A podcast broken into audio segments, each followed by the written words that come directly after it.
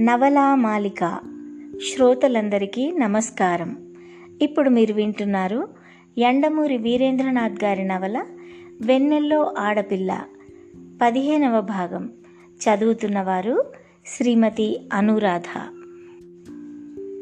అయితే ఈ సమస్య అంత సులభంగా తేలిపోలేదు. మరుసటి రోజు స్పోర్ట్స్ కాలం నిండా ఈ వార్తలే. గ్రాండ్ మాస్టర్ విజయం వెనుక ఉన్న అసలు రహస్యం. క్షుద్ర శక్తుల సాయంతో గెలుస్తున్న గ్రాండ్ మాస్టర్ వగైరా వార్తలు వచ్చాయి. ప్రఖ్యాత చదరంగపు ఆటగాడు బాబీ ఫిషర్ పట్ల జనంలో ఎంత సంచలనం రేగిందో రేవంత్ పట్ల అలానే ప్రారంభమైంది. మద్రాస్ నుండి వచ్చే తమిళ పత్రిక ఇంకా ముందుకెళ్ళింది. కొంతకాలం క్రితం ఒక రష్యన్ మ్యాగజైన్ పోలన్స్కీతో ఇంటర్వ్యూ చేసి ప్రచురించిన వ్యాసం తాలూకు హెడ్డింగ్ని పట్టుకుంది. ఆ క్షణం నాకేమీ తోచలేదు. అన్న హెడ్డింగ్ అది. పోలన్స్కి కూడా రేవంత్తో ఆడేటప్పుడు తనకేమీ తోచలేదు అన్నాడు. అంటే పోలన్స్కి మీద సాధించిన విజయంలో కూడా ఇదే ట్రిక్ ఉపయోగించాడన్నమాట రేవంత్. పోలన్స్కీయే ఇలా అన్నాడంటే ఇక ఎదురేముంది? తను ఏ సందర్భంలో అలా అన్నాడో వివరించటానికి అంత క్రితం రోజే పోలన్స్కి వెళ్ళిపోయాడు.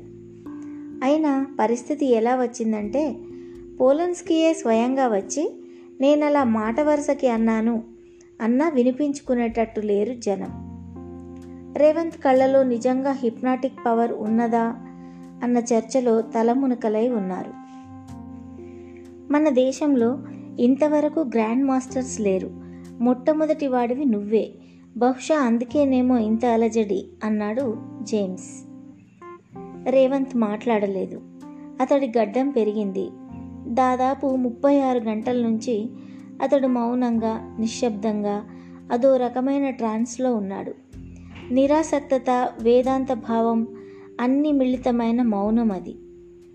జేమ్స్ తిరిగి ఏదో అనబోతూ ఉంటే గుమ్మం దగ్గర అలికిడి వినిపించింది. సీతారాం లోపలికి వస్తూ కనిపించాడు. వస్తూనే నన్ను క్షమించండి అన్నాడు రేవంత్ చేతులు పట్టుకుని. నిండు మనసుతో మీకు ఇచ్చిన దేవి ప్రసాదం ఇంత అనర్థానికి దారితీస్తుందని కలలో కూడా అనుకోలేదు. రేవంత్ మాట్లాడలేదు. సీతారాం ఐదు నిమిషాల సేపు ఏదేదో మాట్లాడాడు. ఈ విషయంలో తప్పంతా తనదేనని తనే ఆ నిమ్మకాయని రేవంత్కి ఇచ్చానని ప్రపంచానికి చెప్తానని హామీ ఇచ్చాడు. గుడ్డిలో మెల్ల అనుకున్నాడు రేవంత్. కానీ అంతలో సీతారాం నసుగుతున్నట్లు మీ పుస్తకం నాకు అదే అంకితం అని ఆగాడు. శ్రోతలిద్దరికీ అర్థమైంది. అతడి బిజినెస్ ప్రపోజిషన్. నువ్వు నాకు ఈ సాయం చెయ్యు నేను నీకు ఆ సాయం చేస్తాను. రేవంత్ కోపాన్ని అతి కష్టం మీద ఆపుకొని గెట్ అవుట్ అన్నాడు. సీతారాం అతడి వైపు వెకిలిగా చూసి బయటకు నడిచాడు.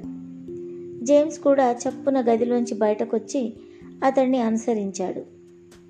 సీతారాం నువ్వేమీ అనుకోకు. రేవంత్ మనసేమీ బాగాలేదని నీకు తెలుసు. అతని తరపున నేను మాట్లాడతాను అన్నాడు. సీతారాం మొహం విప్పారింది. పరిస్థితిని మీరు గ్రహించగలిగారు సార్ అన్నాడు.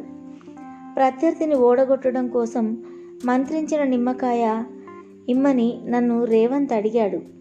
అని నువ్వు పేపర్ స్టేట్మెంట్ ఇస్తే ఇక రేవంత్ బతుకుతాడా? ఇంత చిన్న విషయం అతడు అర్థం చేసుకోడేం? అదే సార్ నేను చెప్తున్నది కూడాను. నా మంచితనం ఆయన అర్థం చేసుకోవటం లేదు. అప్పుడే పేపర్ వాళ్ళు నన్ను అప్రోచ్ అవుతున్నారు కూడా. నువ్వే గాని ఆ నిమ్మకాయ సంగతి రేవంత్కి ఏమీ తెలీదు? నేనే అతడికి మేలు జరగాలని ఇచ్చాను అని చెప్పావనుకో రేవంత్కి పోయిన ప్రిస్టేజీ అంతా తిరిగి వస్తుంది కదా? ఎందుకు రాదు? అంత సాయం చేసిన నీకు తన పుస్తకం అంకితం ఇవ్వటంలో తప్పేం ఉందో నాకు అర్థం కావటం లేదు. రేవంత్కి చెప్తాను. అది అలా చెప్పండి.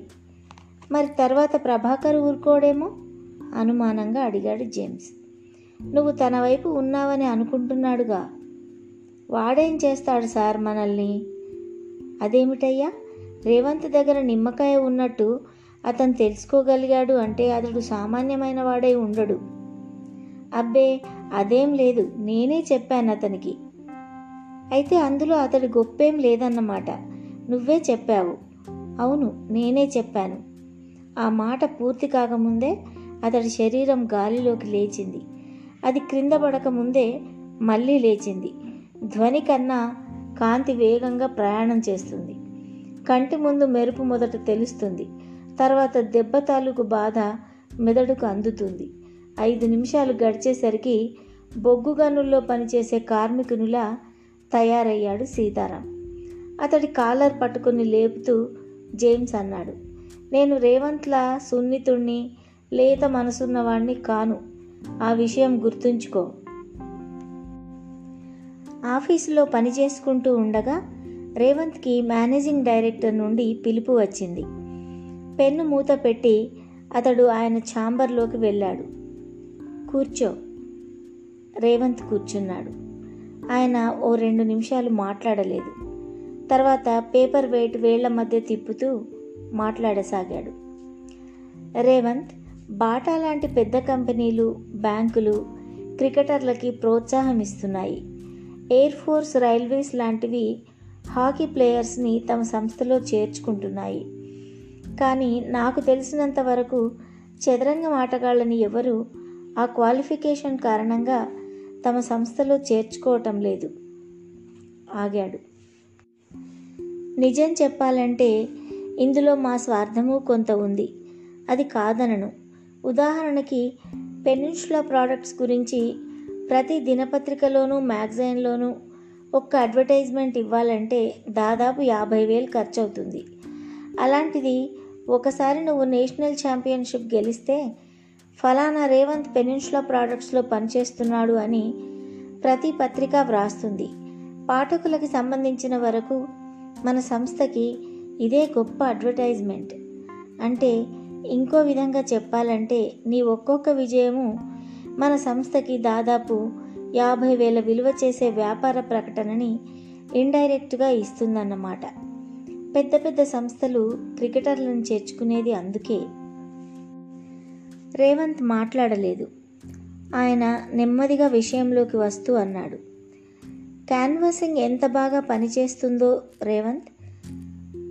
నువ్వు చిన్నవాడివి నీకు తెలియకపోవచ్చు. యాంటీ క్యాన్వాసింగ్ ఒక్కొక్కప్పుడు అంత అపాయకరంగా పనిచేస్తుంది. అర్థం చేసుకోగలవనుకుంటాను నా యూ కెన్ గో తూచి తూచి ఆయన చాలా తక్కువ మాట్లాడాడు. కానీ తరచి చూసే కొద్దీ అందులో ఎన్నో అర్థాలు కనబడతాయి. రేవంత్ మొహం పాలిపోయింది. సత్తు అంతా కాళ్ళలోకి తీసుకుని లేచి అతి కష్టం మీద గదిలోకి వచ్చి కుర్చీలో కూలబడ్డాడు. ఇన్ని వైపుల నుంచి ఉప్పెన ఒక్కసారి వస్తుందనుకోలేదు. ఈ ప్రపంచం మీదే తెలియని కసి. ఏదో చెయ్యాలి. తనేదో చేసేయాలి. ప్రపంచం నుంచి పారిపోవాలి. ఫోన్ ఎత్తి అకౌంట్స్ డిపార్ట్మెంట్కి ఫోన్ చేశాడు. నా గ్రాట్యుటీ అది మొత్తం ఎంత వస్తుందో చెప్తారా? రెండు నిమిషాల తర్వాత వాళ్ళు చెప్పారు. కాగితం తీసుకొని రాజీనామా పత్రం రాయసాగాడు. తన కసికి ద్వేషానికి అవుట్లెట్ తన మీద తనే పగ తీర్చుకోవటం. నాలుగైదు వాక్యాల కన్నా ఎక్కువ వ్రాయలేదు. తనని ఇంతకాలం బాగా చూసుకున్నందుకు కృతజ్ఞతలు తెలుపుకుంటూ పత్రం ముగించాడు. అతడు దాన్ని పుచ్చుకొని లేవబోతుంటే ఫోన్ మోగింది. మీరా అన్నాడు రిసీవర్ అందుకొని. I'm sorry. ఇద్దరూ నిశ్శబ్దంగా ఉండిపోయారు. ఆ మౌనాన్ని చీలుస్తూ ఆమె అన్నది. ఏం చేస్తున్నారు? అతడు తన చేతిలోని కాగితం చూసుకుని పేలవంగా నవ్వుతూ చెప్పాడు చేస్తున్నది. మీకేమన్నా మతిపోయిందా? అంది. అతడు చెప్పటం ప్రారంభించాడు. గుండె లోతుల్లో కరడు కట్టుకున్న పర్వతం లాంటి వేదన అంతా స్నేహపూర్వకమైన స్వాంతనతో తిరిగి మాటల రూపంలో ప్రవహించసాగింది. ఆమె అడ్డు రాలేదు. అతన్ని చెప్పనిచ్చింది. అతడు ఆమెకి చెప్పటం లేదు. ఈ ప్రపంచానికి చెబుతున్నాడు.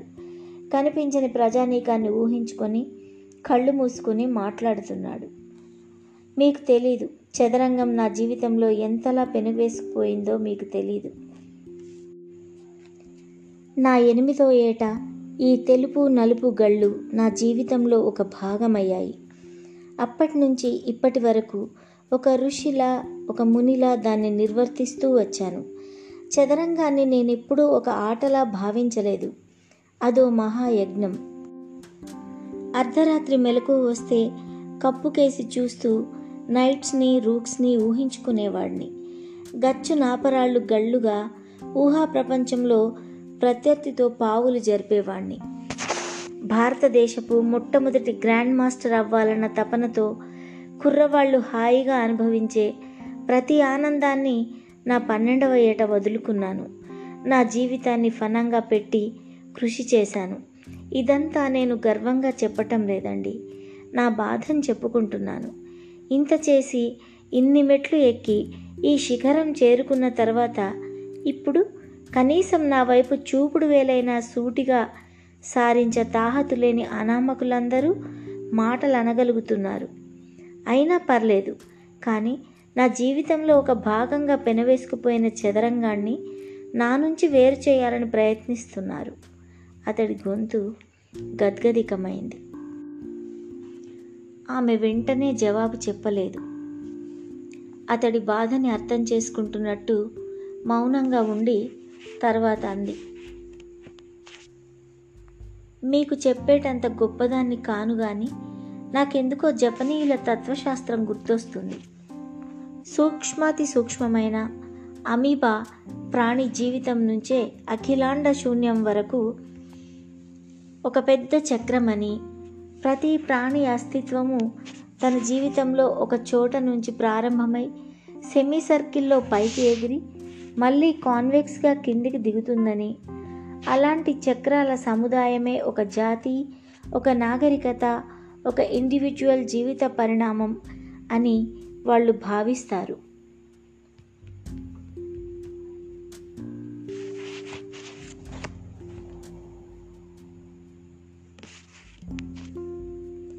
సామాన్యుడి జీవితంలో ఉద్యోగము తండ్రి కావటము లాంటి తాత్కాలికమైన గెలుపులు అతడి జీవితపు సర్కిల్స్లో ఉచ్చస్థాయి స్థితుల్ని నిర్మిస్తే మహానుభావుల జీవితాల్లో సెల్ఫ్ కన్స్ట్రక్షన్ సెల్ఫ్ డిస్ట్రక్షన్లతో ఈ పరిణామ చక్రం బద్దలై విభిన్న రూపాలు చెంది రేఖగా మారి ఎత్తుపల్లాలతో అత్యున్నత స్థాయికి చేరుకుంటుంది.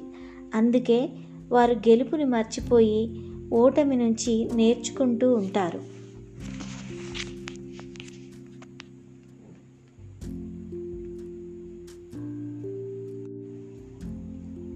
ఇప్పుడు నేనేం చేయను ఏం చేయలేరు? మీరు ఏదైనా చేయగలరు. కొప్పు అంటూ ఉండాలే కానీ ఎన్ని సిగలైనా వెయ్యొచ్చు. మీ చేతిలో ఆర్ట్ ఉంది. దాంతో దెబ్బ కొట్టడం అంత కష్టమేమీ కాదు. దెబ్బ కొట్టటమా? నవ్వాడు అతను. రేపే ప్రాంతీయ క్రీడా మండలి సమావేశం. ఆ మీటింగ్లో అందరూ చేరి రేవంత్ కళ్ళలో హిప్నాటిక్ పవర్ ఉన్నదా లేదా అని నిర్ణయించటానికి ఒక కమిటీని వేసినా ఆశ్చర్యపోనక్కర్లేదు. వారికన్నా ముందే మీరు ప్రకటన చేశారనుకోండి. ఏమని? ఆమె చెప్పింది. అది వింటుంటే అతడి చేతిలోంచి ఫోన్ జారిపోయింది. కష్టం మీద సంభాళించుకుని మీకేమన్నా మతిపోయిందా? ఏమిటి మీరంటున్నది? అన్నాడు. ఆమె మామూలుగా నవ్వేసింది. పూర్వపు సీరియస్నెస్ లేదు. మీరు ఆ పని చేయగలరు రేవంత్. నాకు తెలుసు. మీలో ఆ సామర్థ్యం ఉన్నది. మీ కృషి పట్టుదల మీ ఇరవై సంవత్సరాల చదరంగపు అనుభవం వీటిని తక్కువ అంచనా వేయొద్దు. కానీ ఏమాత్రం పాడైనా అభాసు పాలవుతాం. అపనమ్మకంగా అన్నాడు అతను. నా ప్లాన్ పాడవదు అందామె. అతడి శక్తి మీద ఆమెకు అనుమానం లేదు. అతడికి కావాల్సింది ప్రోత్సాహమే. ఆ విషయం ఆమెకు తెలుసు. మరుసటి రోజు పేపర్లో పెద్ద అక్షరాలతో పడింది. Revanth announces blindfold. పేపర్లో అనౌన్స్మెంట్ ఈ విధంగా కొనసాగింది. ఇండియన్ గ్రాండ్ మాస్టర్ రేవంత్ కళ్ళలో వశీకరణ శక్తి ఉన్నదని దానివల్లే అతడు ప్రత్యర్థుల ఆటని సులభంగా కట్టిస్తున్నాడని తోటి ఆటగాడు ప్రభాకర్ ఆరోపించాడు. అదే సమయంలో రేవంత్ వద్ద మంత్రించిన నిమ్మకాయ ఉండటం వల్ల అంతకుముందు కొన్ని రోజుల క్రితం ప్రఖ్యాత రష్యన్ ఆటగాడు పోలెన్స్కి ఒక పత్రికకి ఇంటర్వ్యూ ఇస్తూ ఆ క్షణంలో నాకేమీ తోచలేదు అనటం వల్లను చాలామంది ఈ ఆరోపణల పట్ల ఉత్సాహాన్ని చూపించారు. తనకు ఏ మానవాతీత శక్తులు లేవని నిరూపించుకోవటం కోసము తన కళ్ళ ద్వారా హిప్నటైజ్ చేసే ప్రసక్తే లేదని ప్రేక్షకులకు తెలపటం కోసము రేవంత్ అత్యంత సాహసమైన ఒక నిర్ణయాన్ని తీసుకున్నారు. ప్రత్యర్థి అయిన ప్రభాకర్తో పాటు ఆరుగురితో ఆయన బ్లైండ్ ఫోల్డ్ ఆడతారు.